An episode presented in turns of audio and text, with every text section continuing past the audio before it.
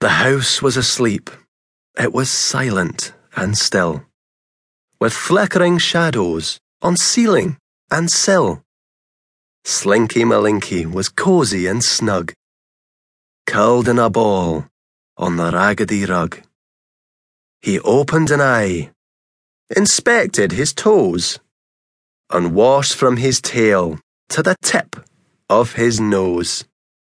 He wiped round an ear with a delicate paw and stretched as he silently slept through the door.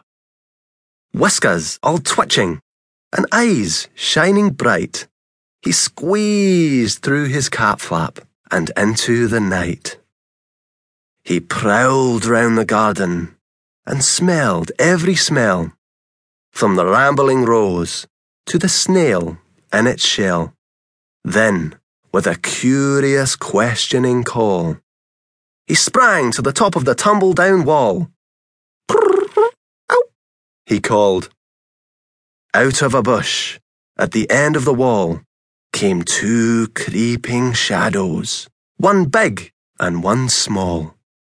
Slipping and slithering, scrambling down, were Greywacke Jones and Butterball Brown. Next to the hole, by the tunnel house door, furtively lurking, were two shadows more. Up through the leaves of the five fingered tree climbed Pimpernel Pew and Mushroom McGee. Down on the grass, by the cucumber frame, mysterious figures were playing a game. They tumbled and chased with a scuffle and cuff.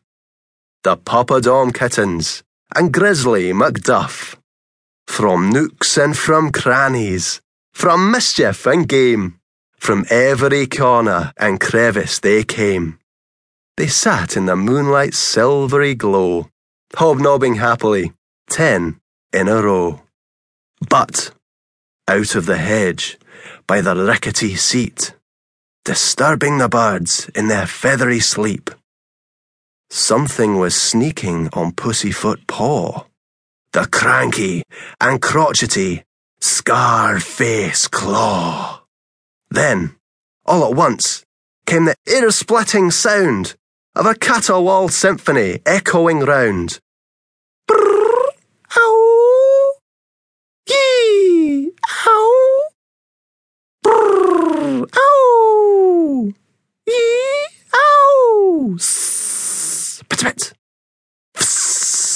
fss, pit-a-pit. Yow! It woke all the neighbours. From window and door came bellowing shouts and a furious roar. Shh! They all said. What a rackety bunch! Stop that commotion and go home at once. With a grumbling growl and a scuttle of paw, off and away galloped Scarface Claw and down from the wall, with a hiss and a spit, went Slinky Malinki, lickety split. The others all followed, until there were nine, trotting behind in a tail waving line, whiskers all twitching, and eyes shining bright. They squeezed through the cat flap and out of the night. The house was asleep. It was silent and still with flickering shadows on ceiling and sill. Slinky Malinki was cosy and snug, with all of his friends on the raggedy rug. They sat in the firelight's welcoming glow, hobnobbing happily, ten in a row.